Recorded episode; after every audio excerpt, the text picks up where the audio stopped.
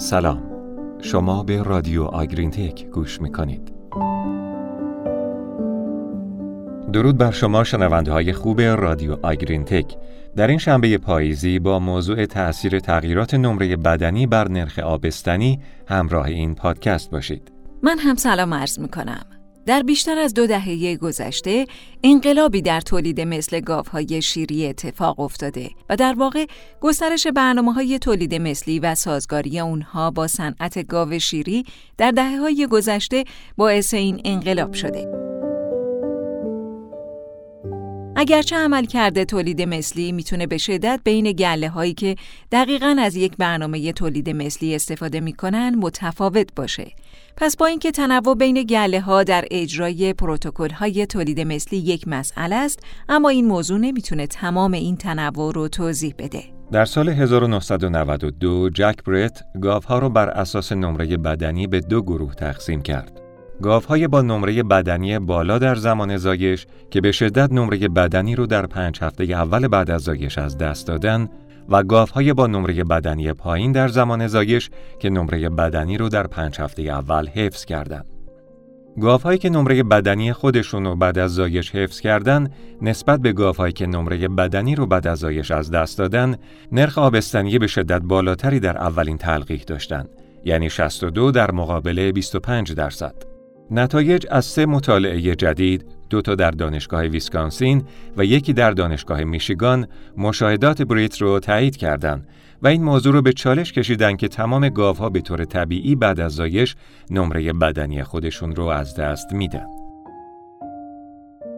رادیو اگرین تک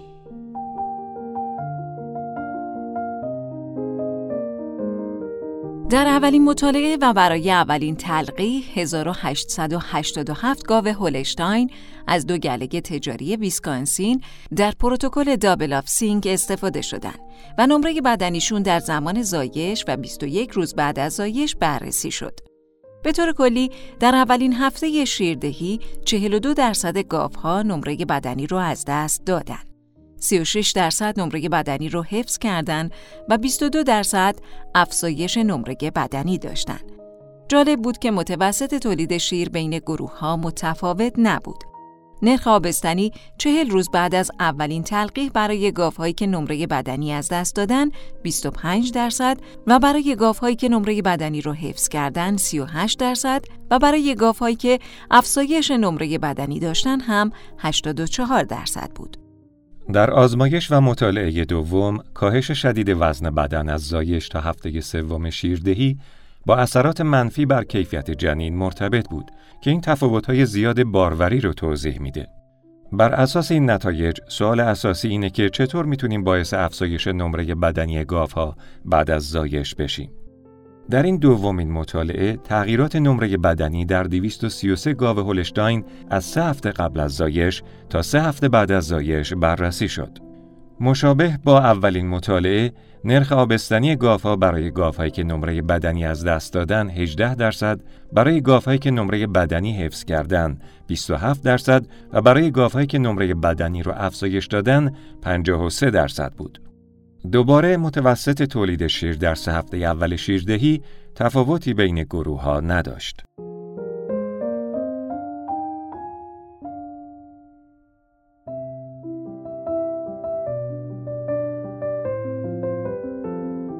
نتایج این دوتا مطالعه نشون داد که اولا میشه نمره بدنی گاوها رو بعد از زایش افزایش داد و ثانیا گاوها با کاهش نمره بدنی به شدت دچار افت عمل کرده تولید مثلی میشن و سومی که تولید شیر در گاوهایی با کاهش نمره بدنی برابر با گاوهایی بود که نمره بدنی خودشون رو حفظ کرده بودن یا حتی افزایش داده بودن.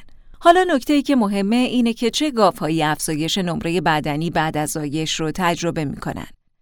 در این مطالعات فقط 34 درصد گاوها با نمره بدنی کمتر از سه وزن خودشون رو در دوره انتقال از دست دادن. در حالی که 51 درصد گاوها با نمره بدنی سه وزن از دست دادن و 92 درصد گاوها با نمره بدنی بالاتر از سه وزن از دست دادن.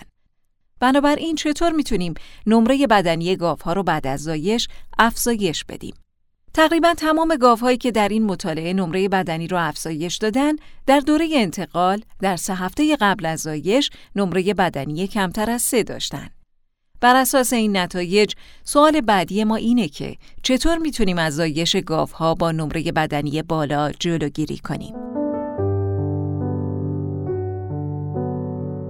مطالعه آخر تغییر نمره بدنی در هفته قبل از زایش تا سی روز بعد از زایش رو برآورد کرد.